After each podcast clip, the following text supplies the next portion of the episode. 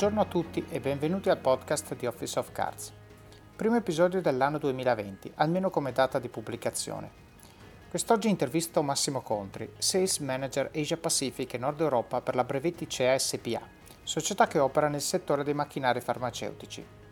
Massimo ha avuto una carriera molto interessante, partendo dalla consulenza e specializzandosi poi in export di prodotti italiani in tutto il mondo. Di recente ha anche pubblicato un libro in cui racconta quello che ha imparato nei suoi 15 anni di carriera, libro che molti manager di PMI italiane dovrebbero leggere e, dovre- e di cui dovrebbero far tesoro. Parliamo quindi delle sue esperienze, del suo libro e degli incredibili paralleli che ci sono fra la crescita e il successo delle aziende e la crescita e il successo personale e di come quello che funziona in un ambito possa essere facilmente applicato all'altro. Come ho detto questo episodio viene pubblicato all'inizio dell'anno, all'inizio dell'anno molte persone iniziano con, con, buoni propositi, iniziano dicendo vado in palestra, imparerò una cosa che non so fare. Ecco, se ascoltate questo episodio in agosto eh, potete cominciare lo stesso, non aspettate Capodanno, non aspettate eventi esterni, non aspettate che sia il calendario a dirvi quando cominciare a cambiare per, per il meglio, quando cominciare una cosa nuova, quando cominciare a crescere il momento per iniziare è esattamente adesso, quindi non importa quando ascoltate questo episodio, mettetevi al lavoro. Come sempre vi invito a condividere i link all'episodio e al podcast se vi è piaciuto e a lasciare commenti su Apple Podcast, Spotify, Stitcher oppure anche su LinkedIn, Facebook, Twitter o Instagram. Eh, voglio condividere un paio di commenti che ho ricevuto di recente. Il primo è chiaramente eh, Fit for Purpose eh, verso l'inizio dell'anno perché è stato pubblicato qualche settimana fa, alla fine di dicembre, e dice anche questo 2019 volge al termine, ritenendo sia fondamentale ogni anno fare un bilancio generale dei risultati raggiunti e ricalibrare di conseguenza i propri obiettivi. Quale momento migliore per approfondire tematiche di business e crescita personale? Colgo l'occasione per segnalare tre libri che per me hanno fatto la differenza in questo 2019. Tre autori italiani che sono assolutamente da seguire se stai facendo un percorso all'insegna del cambiamento o stai pensando a qualche idea regalo per amici e colleghi. Buona lettura e i libri che lui propone sono Riconquista il tuo tempo di Andrea Giulio Dori, Extreme Contracts di Jacopo Romei e Office of Cards, eh, il mio libro. E io ringrazio enormemente questo ascoltatore per, per il commento e anche per il post pubblico. Un altro messaggio dice complimenti Davide Cervellin, podcast dagli episodi davvero interessanti, soprattutto nelle parti in cui gli intervistati raccontano quali siano state le motivazioni dietro la scelta fatta in ogni bivio, bivio professionale incontrato. Beh, qui nell'episodio di oggi abbiamo tre bivi e sicuramente li approfondiremo con, con l'ospite Massimo Contri. L'ultimo che voglio legger, leggervi, che poi è anche citato nell'episodio di oggi, è il seguente. Due ore di viaggio per andare a lavoro? Ma come ti passa il tempo? Spesso chi me lo chiede dà per scontato che siano ore buttate via. La verità è che non devo passare il tempo, ma investirlo, ad esempio, in formazione. Negli ultimi mesi mi sto formando anche grazie al meraviglioso podcast di Davide Cervellin, che consiglio vivamente a tutti. Non ci sono momenti morti nella vita, ma solo momenti sprecati. E questa frase, apro una piccola parentesi, veramente epica, veramente epica. Non ci sono momenti morti nella vita, ma solo momenti sprecati. Io ad esempio dedico due ore tutti i giorni a scoprire cose nuove o a capire come migliorare me stesso, sia da un punto di vista professionale che personale, che poi alla fine sono due cose veramente correlate. Io ringrazio questi ascoltatori perché eh, non solo hanno fatto questi commenti pubblici, ma hanno anche taggato me, il mio libro, il mio blog, e questo aiuta tantissimo a diffondere il messaggio, aiuta tantissimo a far conoscere i contenuti che condividiamo con il podcast e con il libro. Fanno passare la parola, è solo l'unico marketing che veramente eh, voglio e che, che spero di avere sempre, quello di chi mi ascolta e che trova i contenuti utili al punto da volerli condividere pubblicamente con il proprio network. Se non avete ancora comprato Office of Cards, anche se ormai Natale è passato, come detto, per iniziare il percorso del miglioramento il momento migliore è adesso, quindi compratelo, lo trovate su Amazon, ancora a un prezzo scontato, eh, lo trovate su Apple Books e sui principali siti per l'acquisto di libri online, anche su Kindle Unlimited per chi ce l'avesse. Uh, se l'avete comprato lasciate una recensione mi raccomando anche queste sono molto molto importanti perché così Amazon poi capisce che il libro piace e eh, lo spinge in alto nelle liste di libri più venduti e nei risultati di ricerca. questo è veramente veramente molto importante. Recensioni su podcast, su Apple Podcast, recensioni sul libro su Amazon o dovunque l'abbiate comprato sono veramente importanti. Uh, se vi piace condividete, commentate, taggate, fate una foto mentre lo leggete, fate una foto di un hashtag che vi piace particolarmente, parlatene con i vostri amici, fidanzati, fidanzate, capo, team, collaboratori, parenti di ogni genere. Io quest'anno ho regalato un libro, Mai dire ma, di Jocko Willink e Leif Babin, uh, a tutti i colleghi della mia nuova azienda, 250 copie perché secondo me regalare alle persone un oggetto che le rende migliori se hanno la voglia di mettersi in gioco è il regalo migliore che si possa fare. Non c'è l'iPhone, il gadget, il paio di occhiali, il maglione la sciarpa. Eh, un libro è decisamente il regalo migliore che si possa fare a una persona a cui si vuole veramente bene. Seguite Office of Cards sui social media e commentate, suggeritemi libri da recensire che volete che recensisca, persone da intervistare, Fate altre domande che poi affronterò negli episodi di domande e risposte. Non dimenticatevi di iscrivervi al podcast e blog così da ricevere notifiche quando escono i nuovi episodi. Bene, io vi ho detto tutto quello che dovevo dire, vi auguro un, un ottimo 2020 all'insegna della crescita, del miglioramento e, e del successo e nel breve, nell'immediato, vi auguro buon ascolto della prima parte di questa intervista a Massimo Contri. Buongiorno a tutti e benvenuti al podcast di Office of Cards. Ciao Davide, sono Massimo. Ci siamo conosciuti diversi anni fa a Milano. Se ricordi, stavo facendo il mio primo stage in Accenture e mi avevi aiutato per fare un colloquio in Siemens. Alla fine Accenture mi confermò il contratto e decisi di rimanere. Sono passati tanti anni ed esperienze e ora mi occupo di tutt'altro. Sono responsabile per i mercati del Nord Europa e per l'Asia per un'azienda che fa macchinari per il settore farmaceutico. Ho letto il tuo libro e regalato una copia cartacea a mia moglie che lavora in una big del fashion e vive giornalmente tutte le dinamiche che descrivi. E l'altro giorno ho ascoltato il podcast con Stefano Lappa, divertentissimo. Eravamo compagni di liceo e ci siamo visti qualche mese fa dopo tanti anni. Grazie davvero. In novembre ho pubblicato un libro, Pocket Export, come affrontare con successo le sfide dell'internazionalizzazione e della digitalizzazione. Si tratta di internazionalizzazione e trasformazione digitale, ma anche di crescita personale e organizzazione aziendale. Il target sono le PMI italiane, molto spesso troppo ferme a guardare l'assettico mercato locale, a vedere la tecnologia come complessità e a perseverare con stili organizzativi che allontanano i talenti anziché, anziché trattenerli. Mi farebbe molto piacere se avessi voglia di leggerlo e recensirlo. In tal caso potrei farti avere una copia cartacea o se preferisci lo trovi su Kindle. Ti ringrazio in ogni caso e bentornato in Italia. Ciao Massimo. Questo è un messaggio che ho ricevuto il 12 dicembre 2019, quindi circa 20 giorni fa rispetto a quando stiamo registrando, ed è un messaggio da una persona che non sentivo da maggio 2008, quindi 11 anni e mezzo prima, Massimo e oggi sono contento di aver ignorato il suo invito a leggere il suo libro e aver invece deciso di invitarlo per il podcast a raccontarci un pochino la sua storia e conseguentemente i contenuti del suo libro. Così facciamo due episodi in uno, facciamo una book review e una bella intervista a Massimo Contri. Benvenuto Massimo. Grazie mille Davide e grazie per avermi invitato al podcast. Eccoci qua, allora io sono stato abbastanza, ho barato perché ho detto, beh senti, invece che leggermi il libro, già, già, che il backlog è lungo, ho detto invitiamo Massimo così cogliamo tre piccioni con una fava. Uno, ci aggiorniamo su quello che è successo negli ultimi 11 anni. Due, mm-hmm. facciamo una bella intervista per i nostri ascoltatori. E tre, mi becco anche eh, l'autore che mi parla del suo libro Pocket Export, eh, come affrontare con successo le sfide dell'internazionalizzazione e della digitalizzazione. Allora, la cosa che mi interessava molto di questo libro, eh, che tu dici il target sono le PMI italiane, è che eh, tu le descrivi come troppo ferme a guardare l'assettico mercato locale, vedere la tecnologia come complessità e perseverare con gli stili organizzativi che allontanano i talenti. Ecco, questa cosa, se noi sostituiamo PMI italiane con la gran parte delle persone,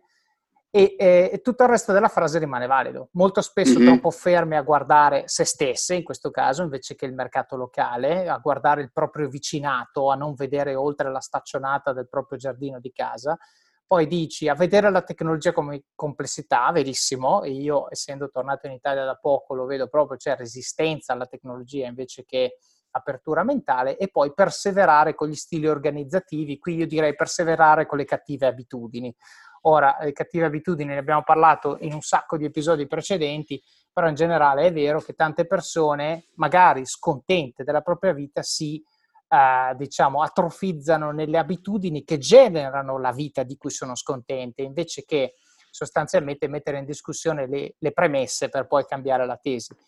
Tanto che siamo a inizio anno, secondo me il modo giusto, eh, è il discorso giusto eh, da fare per, per, partire con un piglio diverso e cercare di impostare il 2020 per uscirne molto meglio di come, di come magari ne siamo entrati.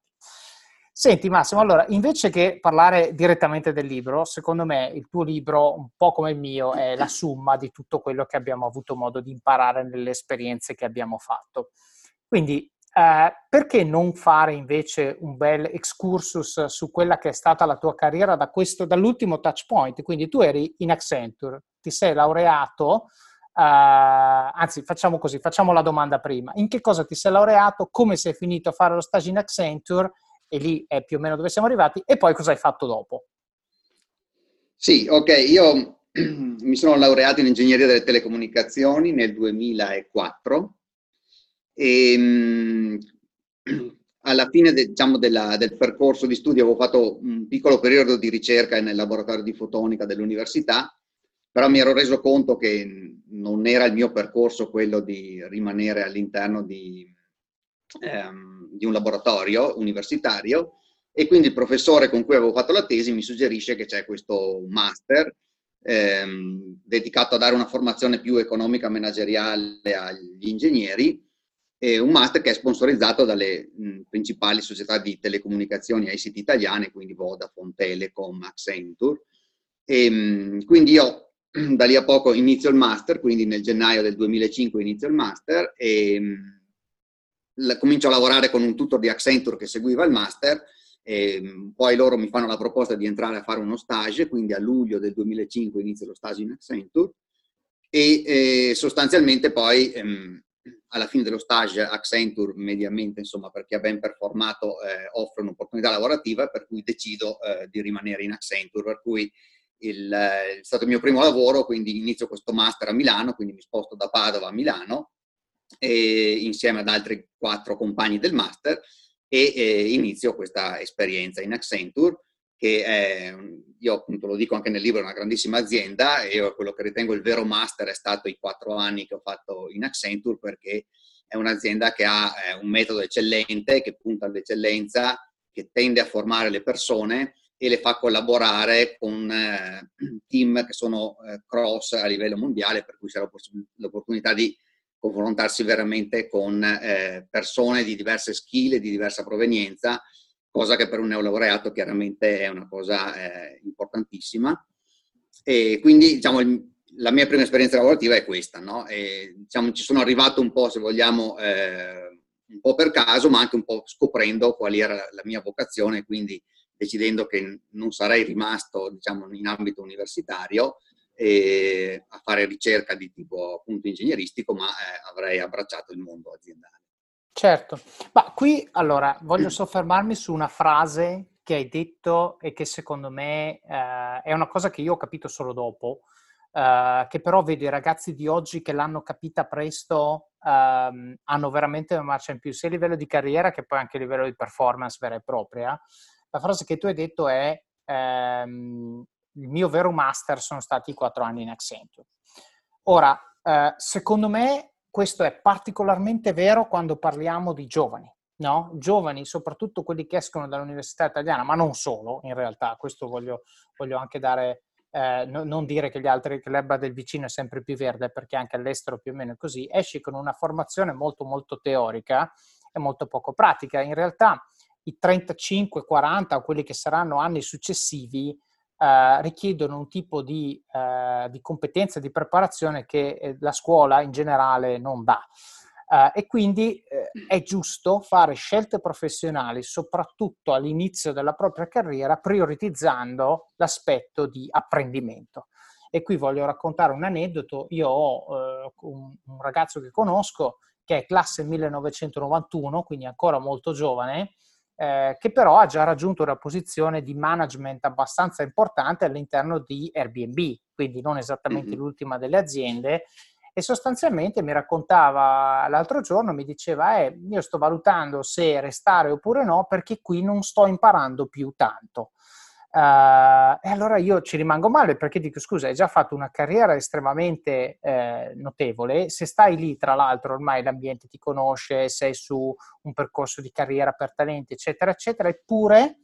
uh, in questo momento a 28 anni decidi ancora di dare priorità all'apprendimento. Questo secondo me è fondamentale perché se tu fai scelte, soprattutto sotto i 30 anni, prioritizzando ciò che apprendi, è come se tu stessi facendo un investimento per, per, i successivi 30 anni di carriera, perché a quel punto hai costruito delle basi solide su cui poi andrai a fare scelte più consapevoli quando si tratta di andare a lavorare in un'azienda piuttosto che in un'altra. Scoprirai quali sono le cose che sei veramente bravo a fare rispetto a quelle che o non sei bravo o non ti piace fare. Colmerai una serie di lacune che gioco forza uscendo dall'università hai per forza e quindi devi colmarle ed entrare in un ambiente che sostanzialmente è, è, fertile da un punto di vista apprendimento, che fa crescere le persone, che investe sulla formazione, eccetera, eccetera, secondo me è una scelta assolutamente, assolutamente fondamentale.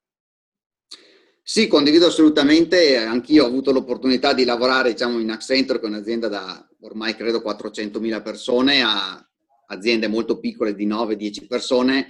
ed è chiaro che anch'io credo che la prima esperienza in una grande azienda dia un contributo formativo, no? eh, laddove l'azienda piccola invece pretende da subito che tu porti il tuo contributo. E quindi, eh, ad esempio, io adesso grazie al libro ho, ho, potuto fare alcune presentazioni in università per cui ho degli studenti che mi chiedono no? e mi dicono molto spesso sono contattati da Deloitte o da Pricewaterhouse, da KPMG e io gli dico sempre guardate questa qui è un'esperienza che se avete l'opportunità di farla, fatela subito, anche se la vostra aspirazione magari è di entrare in ruoli di marketing piuttosto che di export management. Eh, esperienze in queste grandi società di consulenza vi danno una marcia in più dal punto di vista di strutturare il modo di lavorare, di rapportarsi con gli altri, perché il rischio, diciamo, altrimenti di partire magari subito con un'azienda più piccola che ti chiede subito di dare un contributo senza avere questa parte formativa importante è di, eh, diciamo, perdere quegli anni subito dopo l'università dove in, nel giro di 3-4 anni si possono veramente apprendere cose che in aziende invece di dimensione diversa richiedono probabilmente 20 anni se non eh, una completa carriera senza riuscire ad, ad averne accesso. Certo, a me fa venire in mente un, un, un, aneddoto di quando io ho preso la patente. Mi ricordo che avevo fatto un sacco di guide con mio papà e quando ho fatto le prime guide con l'istruttore, l'istruttore mi ferma dopo tipo 500 metri e mi dice fermati un attimo. E ho detto ma cosa ho sbagliato? Stavo facendo tutto giusto, mi sembrava, con una buona naturalezza. E lui mi disse stai guidando come uno che ha la patente. E io ho detto ottimo, perfetto, dov'è il problema? Fa bene, questo stile di guida non ti farà prendere la patente perché l'esame richiede uno stile di guida diverso. E questo mi ha fatto capire che sostanzialmente eh, devi imparare ad avere il livello di abilità necessaria al fine che tu hai in quel momento lì. È ovvio che il mio fine ultimo era quello di avere la patente e di guidare bene, ma per prendere la patente dovevo imparare lo stile di guida che viene valutato corretto dall'esaminatore della patente. E questo concetto l'ho poi ritrovato in uh, un libro molto bello che magari recensiremo nel podcast che si chiama uh, The Art of Learning di Josh Waitzkin, che sostanzialmente parla del concetto di pratica deliberata cioè il concetto di spezzettare un uh, processo che tu vuoi imparare, come può essere per esempio, non so, lo swing di una mazza da golf piuttosto che un colpo con la racchetta da tennis o suonare il violino, in piccoli pezzettini che tu pratichi fino a che non ne hai totale, eh, il totale controllo e poi li metti insieme creando quello che è il movimento eh, completo e successivamente la, l'atto che vuoi andare a fare quello che stai dicendo tu, secondo me, si rapporta bene in questo nel dire all'inizio della tua carriera, quando sei terreno fertile per imparare qualsiasi cosa, perché sai di non sapere, non sai niente, quindi vai e, e ti metti a imparare le cose. Se le vai a imparare in una grande azienda, meglio ancora se in una grande azienda all'estero, secondo me, vai sostanzialmente a gettare delle basi solidissime su cui poi puoi andare a costruire, ripeto, i successivi 30 anni. Perché questo succede meno in un'azienda piccola? Perché l'azienda piccola, come hai detto tu, ha l'ansia da prestazione immediata l'ansia da se non ti ripaghi lo stipendio sostanzialmente non mi servi, quindi sei fuori,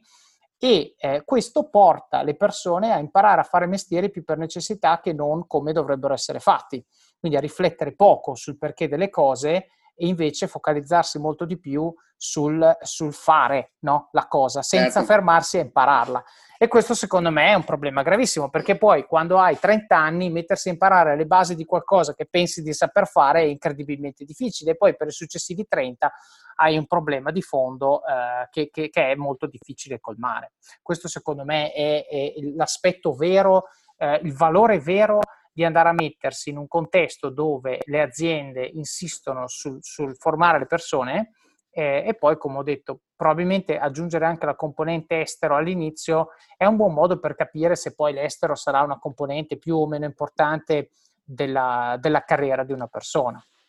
Questo episodio è supportato da Scalable Capital, il tuo compagno ideale per iniziare a investire in modo semplice, sicuro e conveniente. Con oltre 600.000 clienti, Scalable è una piattaforma regolamentata e questo è molto importante ragazzi, perché vi offre una possibilità di investire in azioni, ETF e fondi partendo solo da un euro. Ma perché dovreste iniziare a investire? È semplice. Primo, l'inflazione, che se aumenta di questo passo diminuisce di molto il nostro potere di acquisto. Secondo, se pensate oggi che la pensione che avrete quando ci andate a 80 e passa anni vi permetterà di sostenere lo stile di vita che avete, beh, vi faccio tanti auguri. E il terzo, beh, per chi ne ha, i figli. Io ad esempio ho un fondo per le mie bambine, piani di accumulo per me, investimenti diversificati per obiettivi che hanno orizzonti temporali diversi. Con Scalable puoi dare forma ai tuoi obiettivi di investimento e sfruttare appieno il suo potenziale per far crescere i tuoi risparmi nel tempo. L'importante è iniziare per step e Scalable non ti permette solo di acquistare azioni o ETF, ma anche di imparare come funziona il mondo degli investimenti. Scopri di più su come Scalable può trasformare il tuo approccio agli investimenti visitando il link in descrizione. Ricorda, con Scalable il tuo viaggio finanziario può iniziare solo con un euro. Non aspettare, investi nel tuo futuro oggi stesso con Scalable Capital. Sì, certo, e infatti e qui veniamo un po' poi al cambio che io ho fatto dopo quattro anni. Io avevo fatto l'ultimo anno dell'università in eh, California e quindi poi quando sono tornato mi sono ritrovato diciamo, a lavorare in Accenture, principalmente a Milano, qualche volta a Roma, ma comunque ad essere molto stanziale nelle aziende in cui prestavamo consulenza ed era la cosa che più mi mancava, no? nel senso che io ero tornato dopo questa esperienza negli Stati Uniti e la mia idea era quella di ripartire, viaggiare, conoscere. Ed è stato un po' poi il motore interno che eh, dopo quattro anni mi ha fatto dire eh, questa esperienza mi ha dato tantissimo, io infatti quando ho lasciato Accenture mi sono lasciato benissimo con tutte le persone ringraziando perché sapevo che avevo portato a casa molto di più di quello che ero riuscito a dare in quei quattro anni, eh, ma appunto con l'idea che volevo partire a fare qualcosa di nuovo, conoscere di più il mondo, slegarmi da tanti stereotipi che comunque rimangono, soprattutto chi è rimasto sempre in Italia, no? Rimane sempre con lo stereotipo che eh, o l'Italia è un paese da cui bisogna assolutamente fuggire, oppure eh, no, l'Italia è il migliore e fuori fanno tutte cose strane, no? E, mh, io avevo rotto questo stereotipo durante l'ultimo anno dell'università e avevo voglia di continuare a confrontarmi e per cui appunto vengo alla mia seconda eh, esperienza lavorativa eh, che è stata quella appunto che mi ha iniziato la, eh, diciamo, la carriera di export management. E, ehm, questa volta in una piccolissima azienda, eh, era sostanzialmente uno spin-off di un'azienda più grande e quando sono entrato io eravamo in 9 o 10 persone, quindi veramente una microazienda che però aveva eh, un manager di lunga esperienza che veniva dalla capogruppo che stava mettendo insieme un team, diciamo, di giovani per eh, far crescere questa azienda e portarla sui mercati internazionali. E io sono venuto a conoscenza un po' eh, per caso, grazie a un compagno dell'università, che, mm, scusa, un compagno delle superiori che ci lavorava dentro, il quale mi ha eh, dato la possibilità di fare eh, un colloquio con appunto questo general manager. E ci siamo piaciuti, piaciuti subito, lui mi ha detto subito non mi interessa che tu sappia fare l'export manager, ma mi interessa che tu abbia una formazione di un certo tipo e sicuramente l'esperienza che hai fatto e come me le descrivi mi fa capire che l'esperienza che hai alle spalle è importante e ci servirà per il percorso che dobbiamo fare. E quindi lì, diciamo, poi lascio Milano, torno a Verona in questa azienda eh, più piccola però appunto con questo ruolo di dover occupare, eh, di occuparmi di mercati di Nord e Sud America, quindi tornare, diciamo, eh, dal mio punto di vista finalmente a eh, viaggiare, a riconoscere culture, a tornare nuovamente negli Stati Uniti, che un posto che mi era piaciuto molto, e quindi a dare una svolta completa alla mia carriera, guardando anche eh, appunto a questa possibilità di eh, espormi a eh, esperienze, culture nuove, eh, quindi non solo fare un cambio di carriera interna, ma anche la possibilità di allargare veramente gli orizzonti e di capire meglio il mondo in cui viviamo. Ecco, qui secondo me c'è un punto fondamentale perché è una domanda che mi fanno in molte, quindi sono contento che questo punto sia emerso nella, in questa intervista, così ci racconti anche gli ins and outs. Allora, molti mi chiedono, uh, ma posso cambiare carriera a X anni, 35 anni, 40 anni? Eh, come si fa se non ho credibilità a fare una particolare mansione perché ho sempre fatto eh, vendite, voglio fare marketing? Come faccio? No, molti mi fanno questa domanda. La risposta che io do sempre è vai in un'azienda più piccola dove hai qualcosa da offrire per quello che sai fare e non necessariamente per quello che vuoi fare, no? Perché quello che hai appena detto tu è la stessa cosa. Ti hanno assunto per fare una mansione, però ti hanno detto a me non interessa che tu la sappia fare, imparerai a farla facendola e in un'azienda piccola questo tipo di approccio se lo permettono perché tipicamente la distanza fra te e il padrone è, praticamente uno step, però ti assumiamo perché hai, a parte l'attitudine giusta, eccetera, eccetera, qui lo diamo per scontato adesso in questa intervista, ma chiaramente devi arrivare con motivazione, devi esserti preparato, eccetera, eccetera. Ne, ne parliamo tantissimo anche nel libro, quindi eh, qui la, la, saltiamo.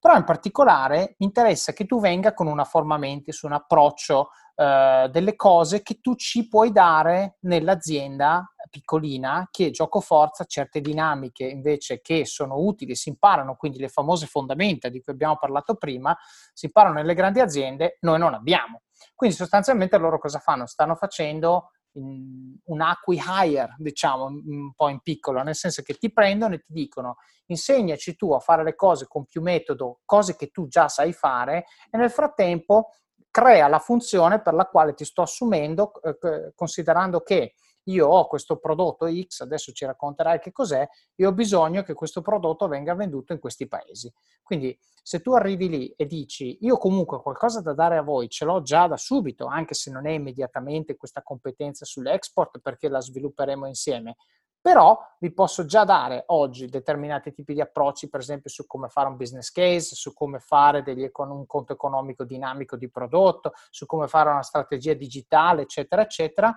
perché l'ho fatto nell'azienda precedente e perché, cosa molto più importante, ho il network. Quindi nel momento in cui non so qualcosa, prendo il telefono, chiamo l'amico che lavora in Accenture che mi spiega esattamente come farlo. E questo secondo me è molto sottovalutato e non molti ci pensano perché tutti pensano, se io faccio, eh, torno all'esempio di prima, vendite in Accenture, in un'azienda tipo Accenture, voglio andare a fare marketing in un'azienda della stessa dimensione. No, non funziona perché quelle aziende lì hanno la fila alla porta di gente che ha molte più competenze di te. Se però vai in un'azienda più piccola è molto più facile che tu riesca a rivendere delle cose che a loro servono, anche se non sono prettamente inerenti a quello per il quale ti stanno assumendo, e investano invece su di te come persona, sull'approccio, sul piglio e sulla voglia di fare. Sì, sono assolutamente d'accordo, anche perché è chiaro che nell'azienda grande uno ha un ruolo molto ben definito e molto spesso ristretto no, ad un certo ambito, mentre quando entri in un'azienda piccola, se poi parliamo come in questo caso di una microazienda di 10 persone, eh, uno si deve occupare un po' di tutto, no? nel senso che in quel caso lì uno si, si occupava di vendite eh, internazionali, ma poi fa anche il project manager dei progetti che ha venduto, ma poi fa anche il marketing nei mercati dove deve vendere le cose, si organizza le fiere, addirittura io facevo i contratti telefonici per l'azienda, no? nel senso andavo a ricercare quali erano le tariffe migliori per l'estero, per cui nel momento in cui si va in un'azienda più piccola avere diciamo, eh, una capacità di muoversi a tutto tondo diventa eh, fondamentale. E la cosa, secondo me, è anche comunque il messaggio che credo sia importante dare a chi vuole dare una svolta alla propria carriera, e io credo, dico sempre a me stesso quando voglio fare qualcosa di nuovo, the second best moment is now, no? Nel senso che chiaramente se uno avesse capito fin dall'inizio cosa voleva fare nella vita, incominciava a farlo sarebbe stato felice, ma se l'ha capito dopo, il secondo momento migliore per incominciare a farlo è proprio adesso e quindi uno cercando eh, l'azienda giusta, creandosi dei programmi di formazione che lo possono indirizzare verso quello che gli interessa di più, cercando di farsi un network all'interno di quelle persone che fanno quel tipo di lavoro per poi capire se questo lavoro gli piace davvero, perché anch'io quando sono, ho cominciato a fare export non avevo idea di cosa sarei andato a fare, no? quindi mi sembrava una cosa molto eccitante, eh, però eh, potrebbe essere benissimo, poteva succedere che dopo due anni che lo facevo eh, la cosa non mi sarebbe piaciuta, invece diciamo che la cosa mi ha preso, mi ha coinvolto e ho proseguito questo tipo di carriera. Per cui ecco, io credo che valga la pena per tutti eh, non sedersi mai nel momento in cui ci si rende conto che non si è contenti del, della propria posizione lavorativa, della propria carriera, se si vuole dare una svolta, i modi per dare una svolta ci sono. È chiaro che anche qui la svolta non viene dal cielo, eh, dipende sempre da se stessi, dall'atteggiamento, dalla, dalla volontà di cambiare e dal preparare il campo perché il cambiamento possa veramente avvenire. Certo, beh, questa The Second Best Moment is Now probabilmente la mettiamo nel titolo di questo podcast e poi calza molto bene eh, come frase da dire a gennaio. Cioè, tante volte pensiamo, come hai detto tu, ah, se avessi fatto, ah, se avessi fatto. Beh, fallo adesso, comincia adesso. Chiaramente inizia con un approccio strategico, sapendo dove vuoi andare, facendo un piano, eccetera, eccetera, però non c'è nessun motivo eh, per non farlo adesso, che sia andare in palestra dopo vent'anni che non vai in palestra, iniziare la dieta, iniziare un corso di inglese, eh, prendere un volo, andare all'estero come ha fatto un ascoltatore al quale ho fatto coaching due o tre mesi fa, eh, ci siamo sentiti, mi ha scritto un mese e mezzo dopo dicendomi, ah Davide, volevo dirti che alla fine mi hai convinto, adesso sono a Londra e mi hanno appena assunto alla Decathlon a lavorare. Dico, beh, insomma, voglio dire, non male per un ragazzo che era lì e non sapeva più o meno come impostare i prossimi mesi della sua vita, adesso è lì a Londra che fa una bella esperienza. Quindi assolutamente sposo questo The Second Best Moment is Now eh, come, come, filosofia di vita. Quindi, allora, ok, sei finito in questa aziendina piccolina e ti hanno detto, senti, eh, noi dobbiamo fare export questo, degli oggetti che noi facciamo eh, in Nord e Sud America, in Europa occidentale e la regione del Golfo e, e, sei finito a fare la qualunque, quindi eh, i contratti telefonici piuttosto che il CRM aziendale, piuttosto che altre cose. Ci racconti un po' gli highlights di questa, di questa tua esperienza che, che, insomma è stata abbastanza lunga anche, no? Sì, esatto, questa è stata, è stata l'esperienza aziendale finora più lunga perché sono rimasto sei anni e mezzo circa e, ehm, sì, devo dire che chiaramente i primi mesi, quando sono arrivato, ho detto, oddio, dove sono finito, no? Nel senso che uno arriva da Accenture, dove chiaramente ogni ora è, è, in qualche maniera schedulata con una serie di attività, ad un'azienda dove ti dicono, ecco, i paesi sono tua responsabilità, vedi tu, organizzati, no? C'è questo target da raggiungere a fine anno. E, e, quindi eh, per chi non ha fatto questo lavoro chiaramente ci si trova subito a dire beh eh, adesso cosa devo fare no? E la cosa bella però appunto era di confrontarsi con delle persone che questo lavoro eh, l'avevano fatto, quindi eh, in particolare il direttore generale, una persona che aveva aperto tutto il mercato cinese per la capogruppo, aveva vissuto eh, per cinque anni a Singapore e quindi lui aveva eh, diciamo, un'esperienza eh, manageriale sul campo eh, di ottimo livello. Infatti io una delle cose che dico sempre è ho avuto la fortuna che pur entrando in un'azienda piccola poi ho avuto davanti una persona che mi ha insegnato tantissimo ed è quella che mi ha formato diciamo principalmente eh, a questa professione. E inizialmente quindi io inizio con la responsabilità di Nord e Sud America, eh, in particolare c'erano già alcuni contatti che erano dei possibili partner commerciali e i quali andavano in qualche maniera eh, stimolati, sviluppati, andava creata eh, un, appunto, quel rapporto di fiducia che serve poi eh, per far lavorare queste persone. Alla fin fine io quello che ho scoperto è una cosa importante, chiaramente eh, di fatto questi partner con cui si lavora, che sono agenti, distributori, rivenditori, non sono ehm, parte stessa della tua azienda, ma sono persone che in qualche maniera tu devi riuscire a far lavorare per l'azienda, no? Per cui eh, le dinamiche che si creano sono, molto dinamiche, sono dinamiche molto simili a quelle che si ha all'interno del team aziendale, nel senso che è vero che in azienda magari c'è anche un rapporto gerarchico che ti permette di dire a una persona devi fare queste cose, queste sono aziende terze a cui non si può dire devi fare queste cose, ma bisogna trovare i metodi e quindi anche sviluppare no, una propria capacità di leadership personale per riuscire a coinvolgere queste persone in un percorso di crescita e in un percorso che faccia crescere la propria azienda e la loro azienda. E quindi questa qua secondo me è stata la parte che poi mi è piaciuta di più perché eh, si tratta quindi non solo di fare un lavoro di sviluppo di mercato, ma proprio un lavoro di sviluppo di relazioni e di crescita personale per riuscire a far lavorare bene delle persone con te stessa e con l'azienda eh, appunto per cui si sta lavorando in quel momento. E, ehm,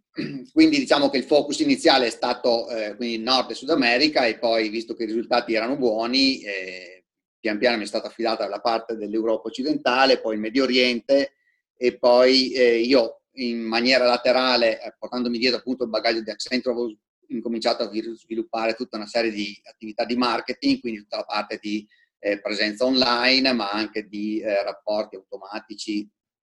con i distributori e gli agenti. E, ehm, e, quindi sostanzialmente mi ero preso carico eh, di fare tutta la parte del, del, marketing aziendale, sebbene non rientrasse specificamente eh, nelle, nelle competenze, nelle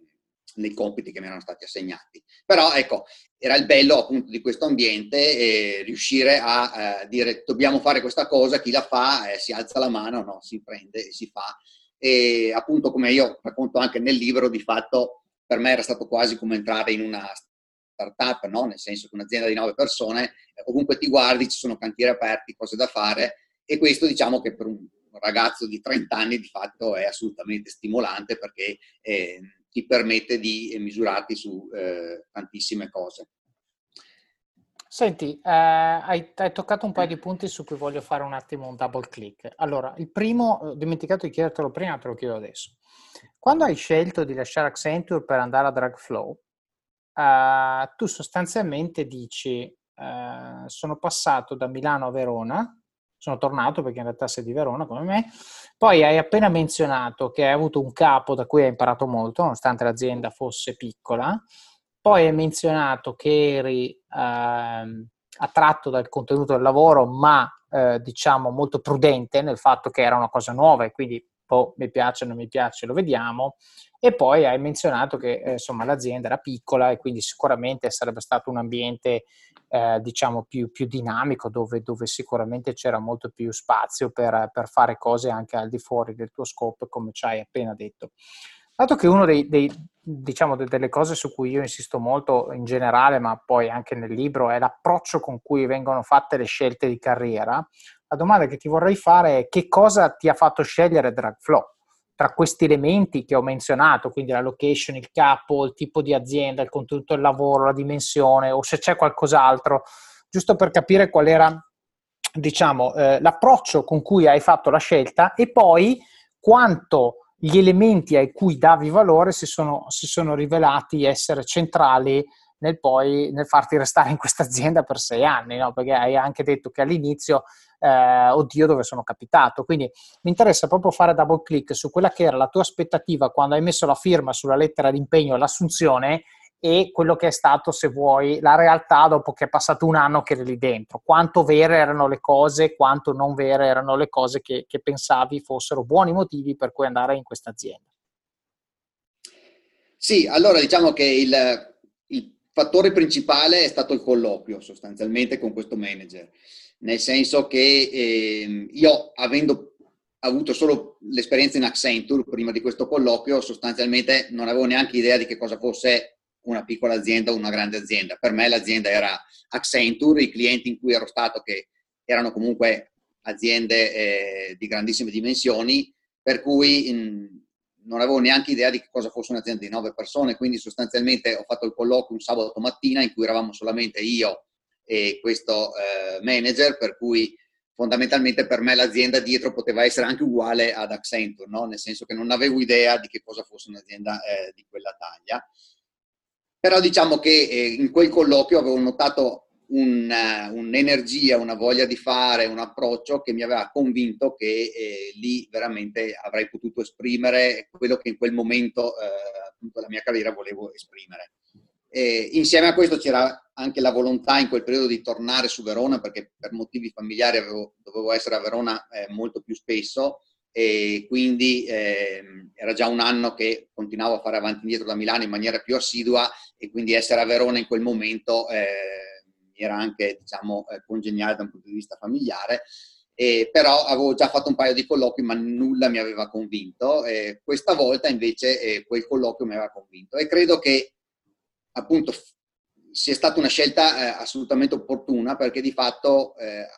nonostante uno lavori in una piccola e in una grande azienda, poi all'interno dell'azienda si crea un microcosmo, no? che è il gruppo delle, di persone con cui lavori principalmente e sostanzialmente il microcosmo tra te e il tuo capo. Quindi se tu davanti hai una persona eh, in cui hai fiducia, in cui hai molto da imparare, in cui lavori bene insieme, in cui poi scambi le idee, senti aperto, senti che è aperto a critiche, a consigli e quindi ti puoi esprimere, questo qui ti dà l'energia di lavorare bene, no? E quindi io anche il consiglio che mi sento di dare quando qualcuno mi chiede eh, qualcosa sui colloqui, sulle aziende, dico guarda, valuta bene le persone con cui lavori, valuta bene il capo con cui lavori, perché poi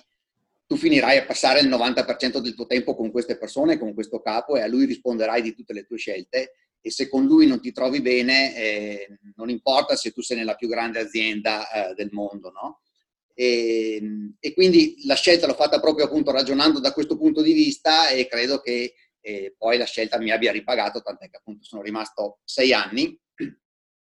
E a distanza diciamo di qualche periodo, chiaramente subito ho avuto questo impatto eh, fortissimo di entrare in una microazienda dove eh, dovevo io sostanzialmente decidere alla mattina che, che, cosa dovevo fare, che cosa c'era da fare, quindi guardare i cantieri aperti e cominciare a lavorarci sopra, cosa che è stata molto stimolante, ma eh, in qualche parte è stata anche un po' frustrante. E d'altra parte mi rendevo anche conto che, essendo un'azienda così piccola, dovevo pensare, ad esempio, eh, personalmente alla mia formazione da un punto di vista eh, di eh, conoscenze più approfondite, per cui avevo cominciato parallelamente al lavoro eh, a seguire alcuni corsi universitari perché mi rendevo conto che avevo ancora la, la necessità di imparare cose che eh, l'azienda così com'era non mi poteva dare. E, ehm, quindi diciamo che io andando avanti ho confermato quella scelta, quindi ho deciso appunto di rimanere sei anni perché eh,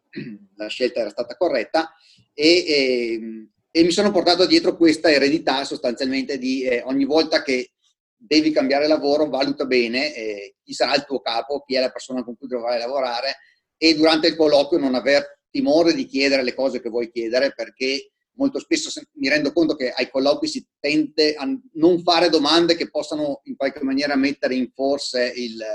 eh, la, la, la selezione ma invece è proprio importante fare quelle domande che ti fanno capire se la persona che hai davanti è la persona con cui vuoi lavorare, perché lì passerai il tuo tempo e lì metterai la tua energia. E se non trovi il perché eh, in quella persona, perché mettere l'energia con quella persona, non riuscirai mai a dare il meglio di te stesso. E adesso un bel caffè finito. Perché rischiare di rimanere senza caffè quando puoi abbonarti a Caffè Borbone? Prezzi vantaggiosi, costi di spedizione inclusi, tante possibilità di personalizzazione e l'abbonamento lo sospendi quando vuoi. Decidi tu la frequenza, la qualità, scegli tra le cialde e capsule compatibili e crea il tuo mix di gusti e miscele. Mai più senza caffè con l'abbonamento Caffè Borbone. Tutte le info su caffèborbone.com. Certo, certo. Beh, allora Secondo me hai detto, hai detto due cose molto, molto interessanti. La prima è ho scelto il manager e qui c'è, c'è il solito adagio che dice che le, le persone eh, vengono assunte dalle aziende ma lasciano i capi, no? cioè come per dire che vengono attratte dal valore del brand di una particolare azienda, ma poi se se ne vanno, non se ne vanno perché l'azienda ha cambiato il brand, ma se ne vanno perché, eh, o la loro percezione del brand è cambiata, ma se ne vanno perché hanno un capo che sostanzialmente lo rivalorizza o con il quale non vanno, non vanno molto d'accordo. Nel tuo caso è vero addirittura all'estremo, cioè ho scelto il capo, quindi non sono entrato a far parte dell'azienda in quanto tale, ma sono entrato perché ho trovato un ambiente nel quale pensavo di, di poter dare il meglio. C'è un altro aspetto che secondo me è interessante voglio sottolinearlo, che tu, eh, la tua scelta, come hai detto, è stata prima di tutto guidata da un'esigenza personale, avevi bisogno di tornare a Verona. Però hai detto, l'hai detto molto velocemente, ma io lo voglio sottolineare perché secondo me è importante. Hai detto, avevo già fatto un paio di approcci con un paio di aziende che però non mi convincevano del tutto e questa invece è stata quella che poi ti ha convinto. Per me questo è molto importante perché eh, a me è capitato in passato di fare delle scelte professionali avventate, dettate dalla disperazione di andare via dal luogo in cui ero. Eh, questo ci tengo a condividerlo perché eh, tante volte la gente eh, nel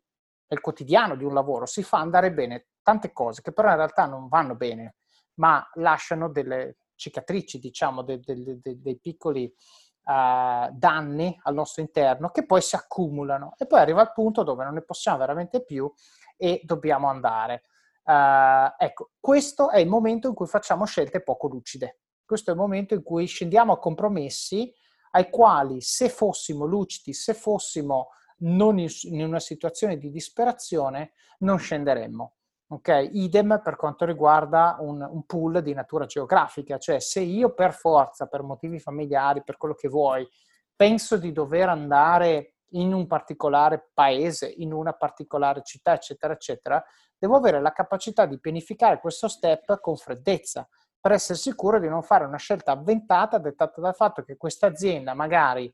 è nella città dove voglio andare, però ha altre sei caratteristiche che non mi vanno bene e io do un sovrappeso a livello di valutazione complessiva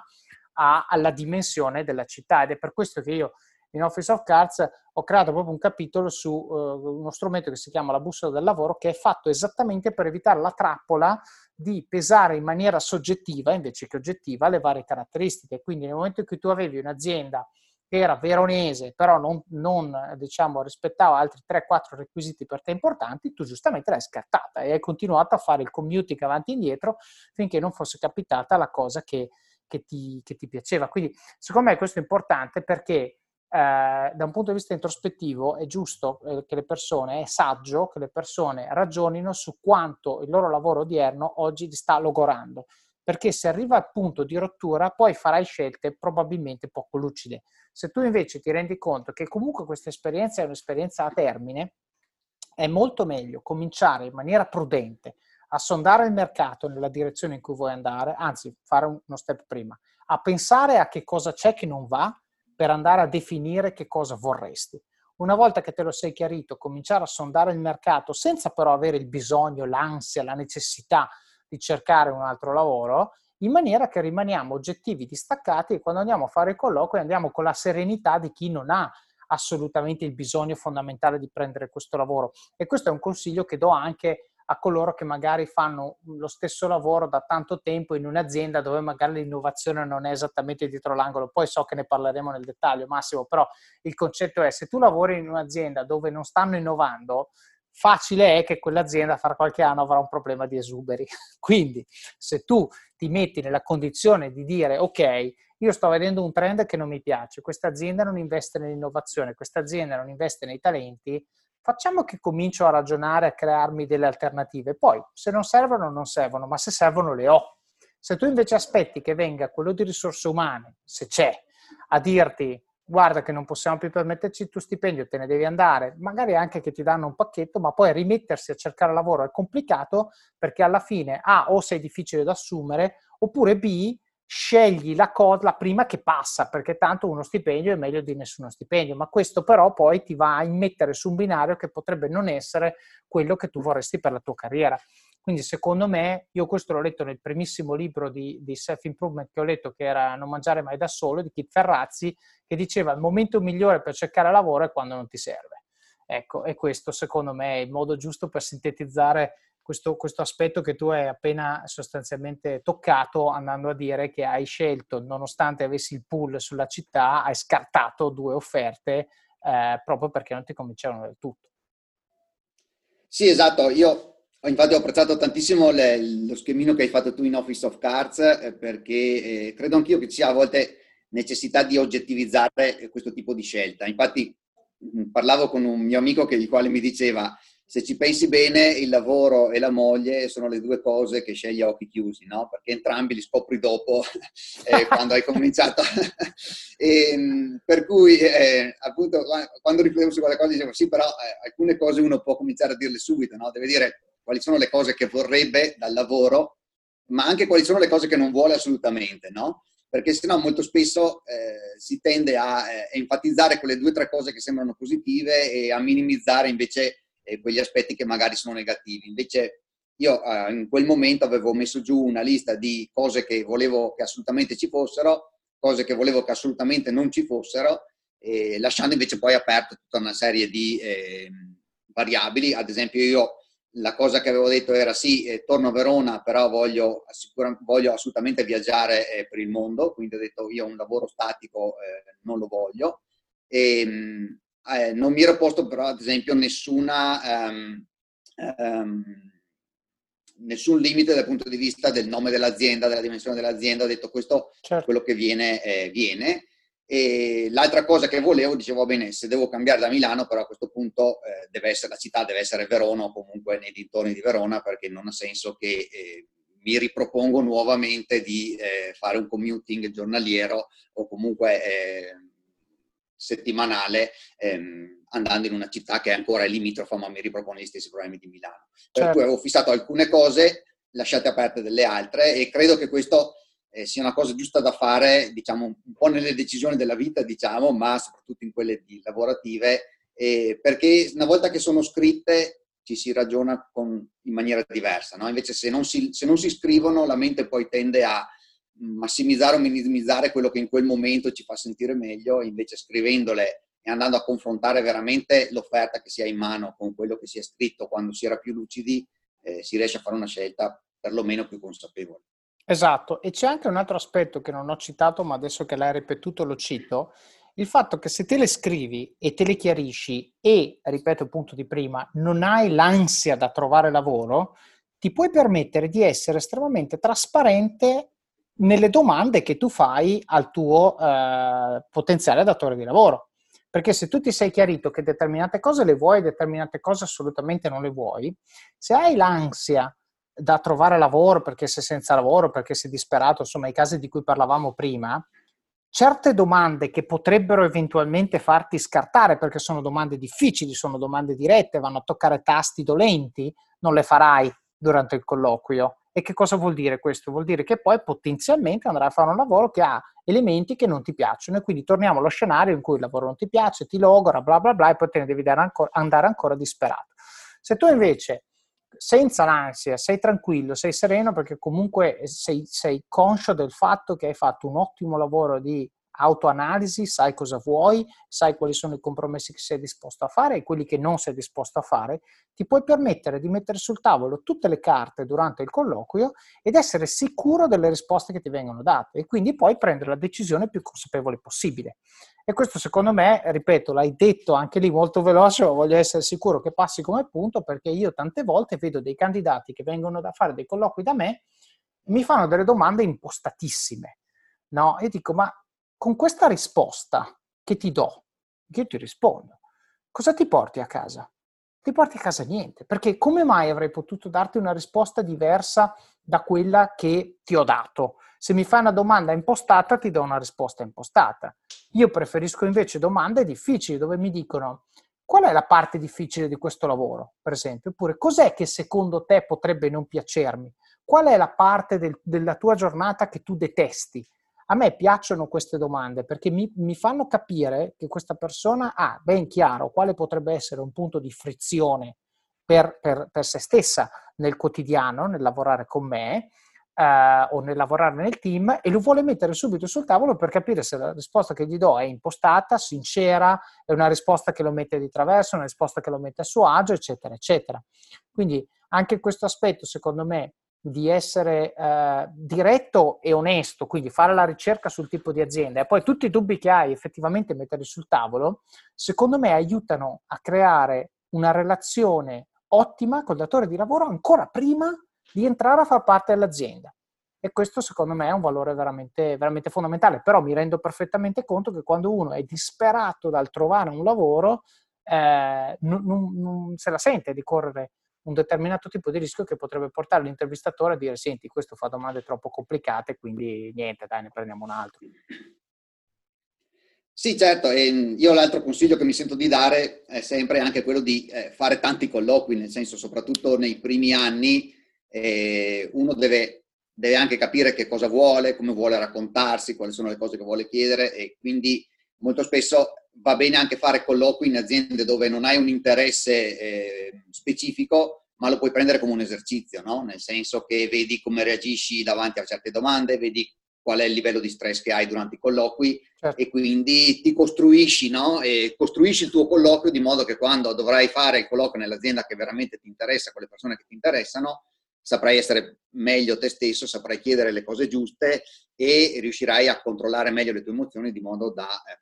performare al meglio in quel momento quando ne hai veramente bisogno. Certo, torniamo al concetto di pratica deliberata. Fare il colloquio è una cosa che si impara, come tutte le cose, con la pratica, ma la pratica non deve essere mi metto di fronte allo specchio, ma deve essere mi metto di fronte a uno che è pagato per giudicarmi e decidere se vado bene oppure no. E quello ti genera, eh, se vuoi, le reazioni anche fisiologiche di, di adrenaline, di endorfine, eccetera, eccetera, eh, che eh, avrai poi nel colloquio a cui tieni davvero. Quindi togliere la ruggine, tenere il muscolo allenato, fare pratica, assolutamente stra, stra consigliato. Senti, un'altra eh, cosa che hai menzionato prima sulla quale volevo fare un doppio clic è eh, appunto il fatto che tu nella tua mansione di export manager ti sei trovato a lavorare con partner, no? nel senso che tu sei responsabile di far esportare un determinato prodotto ma non sei quello che lo vende, perché eh, diciamo adesso la spiego male, correggimi se sbaglio, ma il concetto è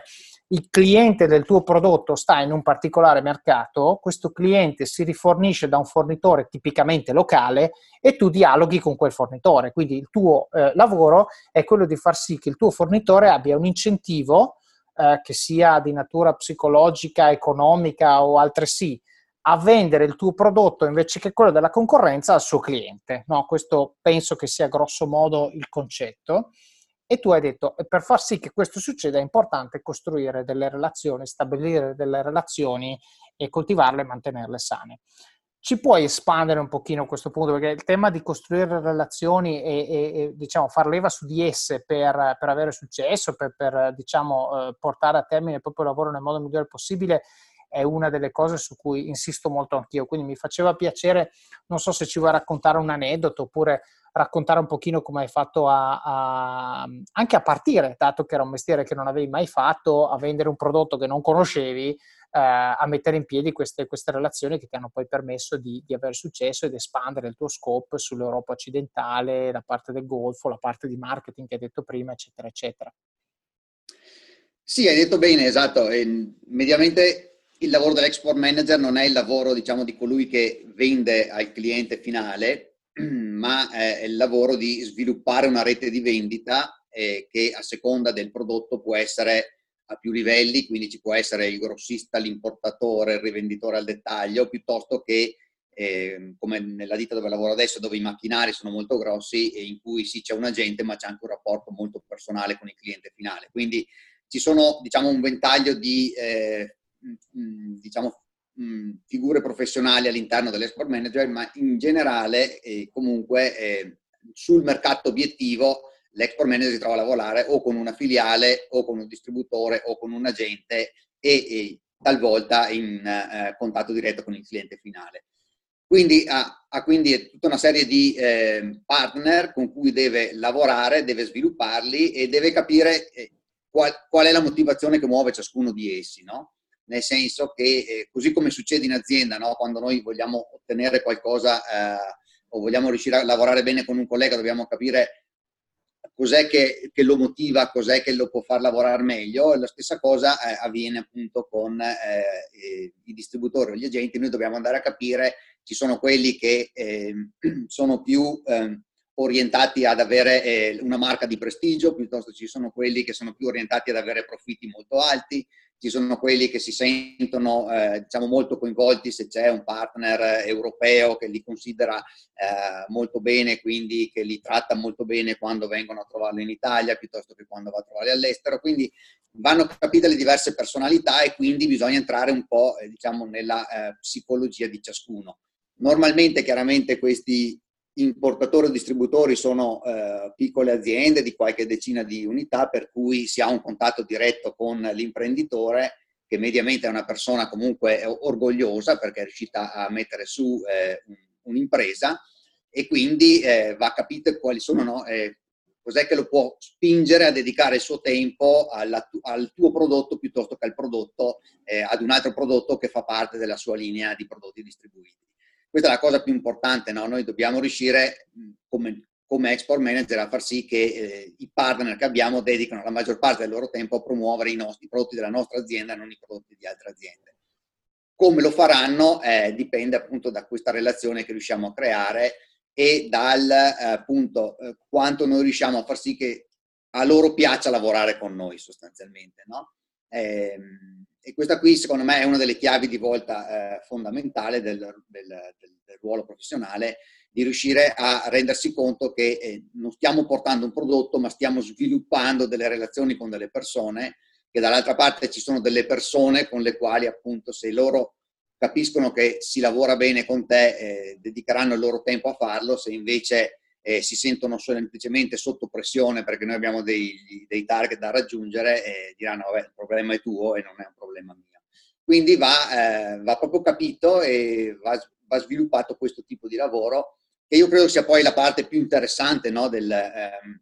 del, lavoro dell'export manager, che non è solo quindi quello di entrare, e chiaramente questo lo diamo come prerequisito, di avere una conoscenza tecnica molto approfondita del, eh, della propria linea prodotti, del proprio settore ehm, e del proprio mercato, ma è anche quello appunto di entrare eh, in profondità nelle relazioni. Eh, perché è quello che poi può fare la differenza sul lungo periodo e soprattutto, come dico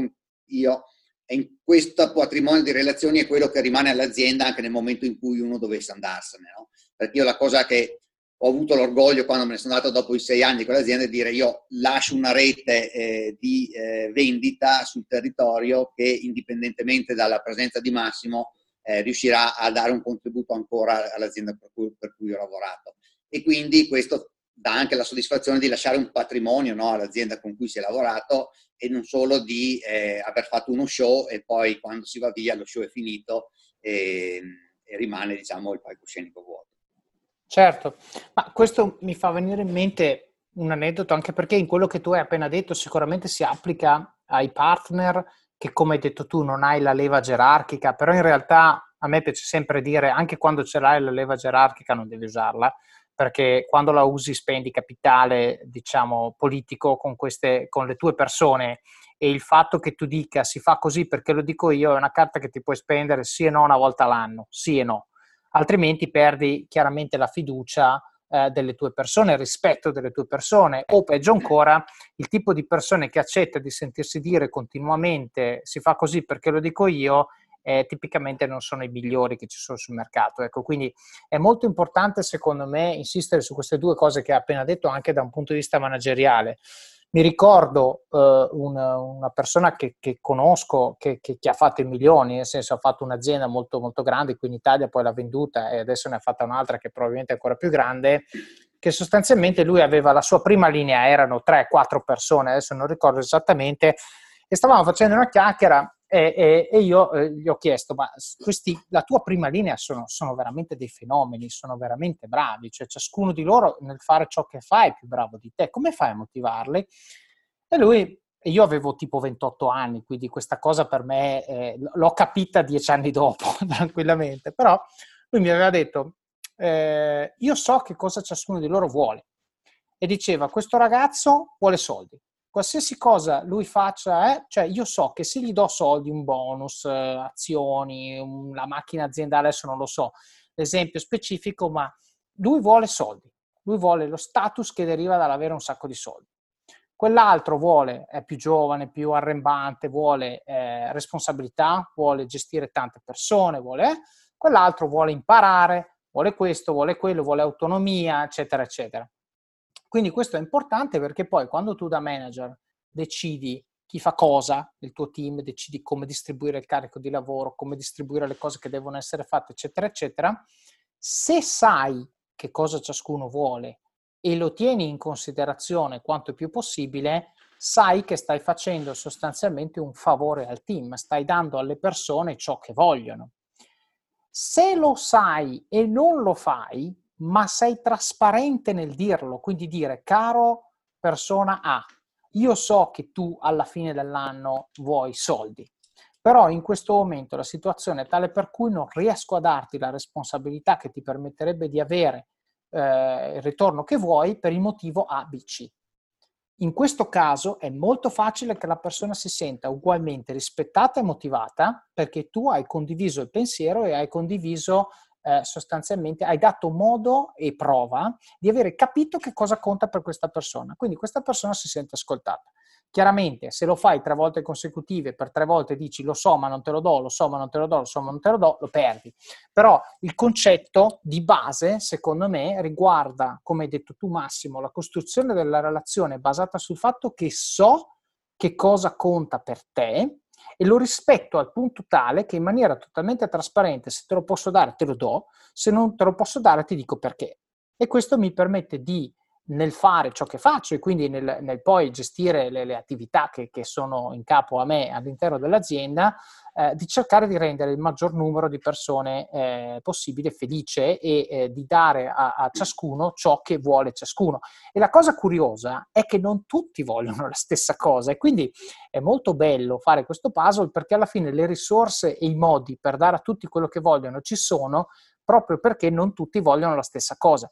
Se però facciamo l'assunzione, spesso errata, che tutti vogliano più soldi, per esempio, eh, diamo i soldi a uno a cui interessano poco, gli interessa di più magari uscire alle tre pomeriggio, eh, abbiamo fatto un errore e abbiamo speso risorse aziendali in maniera poco, poco efficiente. Ed è per questo che eh, in Office of Cards io ho due hashtag che, che, mi sono venuti in mente quando hai detto quello che hai detto. Eh, il primo è ascolta prima e parla poi, quindi è fondamentale ascoltare prima quello che ha da dire l'altro per usare poi queste informazioni per dire e dare le cose che sono più in linea con quello che questa persona ci dice e l'altro chiaramente perception is reality, quindi quello che conta quando noi entriamo in una relazione è allo 0% ciò che conta per noi e al 100% ciò che conta per l'altra persona. Nel momento in cui l'abbiamo capito e sia come hai detto tu, eh, essere trattati bene quando vengono a trovarti, fare fatturato, lavorare con brand di un certo tipo, eccetera, eccetera,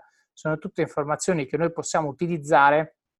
per uh, rendere la persona felice. Alla fine, se noi ci concentriamo a rendere l'altra persona felice, l'altra persona si concentrerà più o meno in ugual misura a rendere noi felici e questo ci permetterà di avere successo professionale. E questo discorso cambiate la parola professionale con la parola personale, cambiate la parola partner con la parola moglie, amico, fratello, sorella e praticamente si applica esattamente nello stesso modo. Sì, sono assolutamente d'accordo, infatti questi due hashtag me li ero sottolineati quando ho letto il tuo libro perché mm, sono assolutamente mm, veri, no? Soprattutto questo di perception is reality mi è piaciuto tantissimo perché molto spesso no, tutti eh, crediamo sempre di essere migliori rispetto a quello che riusciamo a dire o riusciamo a esprimere, no? Però le altre persone ci giudicano da quello che riusciamo a dire e quello che riusciamo a esprimere. E per cui, eh, appunto, anche con appunto, la rete di vendita, con i clienti in generale, eh, quello che conta è la percezione che loro riescono a, ad avere del rapporto ed è su quello che va fatto eh, un lavoro in profondità perché eh, può cambiare, diciamo, eh, appunto, poi quello che diventa un risultato economico che è quello che poi tutti a fine anno insomma, dobbiamo in qualche maniera eh, portare all'azienda per eh, far sì che l'azienda possa crescere e per far sì che noi stessi appunto possiamo crescere all'interno dell'azienda. Certo. Va bene, senti, quindi hai fatto questa esperienza, ti ha insegnato tanto, hai costruito, hai lasciato con una stretta di mano una, una funzione anche molto, diciamo, ben rodata e funzionante e questo è molto importante, lo dico sempre, quando andate via da un'azienda andatevene in gloria, andatevene andatevene con, con l'inno alla gioia di Beethoven come sottofondo.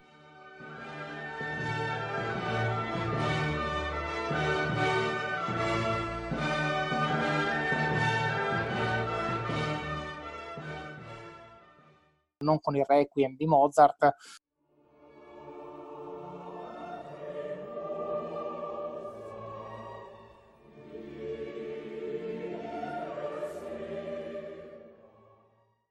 eh, sbattere le porte è sempre sbagliato, lavorare duro fino all'ultimo giorno, invece fare, fare, in modo che l'azienda il primo giorno in cui non ci sei dica cavolo, se solo fossimo riusciti a trattenerlo, no? cioè lasciare questo, questo senso di bittersweet secondo me è molto meglio piuttosto che invece mettere i piedi sul tavolo e, e, sostanzialmente lasciare che le cose vadano come vanno, convinti che questo ci darà la gratifica per 10 secondi. È vero, ci dà la gratifica per 10 secondi, però brucia poi delle relazioni che probabilmente ci vanno a danneggiare in futuro. Dopo questo sei andato a lavorare in un'azienda un pochino più grande, ma sempre a Verona. Finito questo primo episodio dell'intervista con Massimo Contri, ci sentiamo la settimana prossima per la seconda parte. A presto!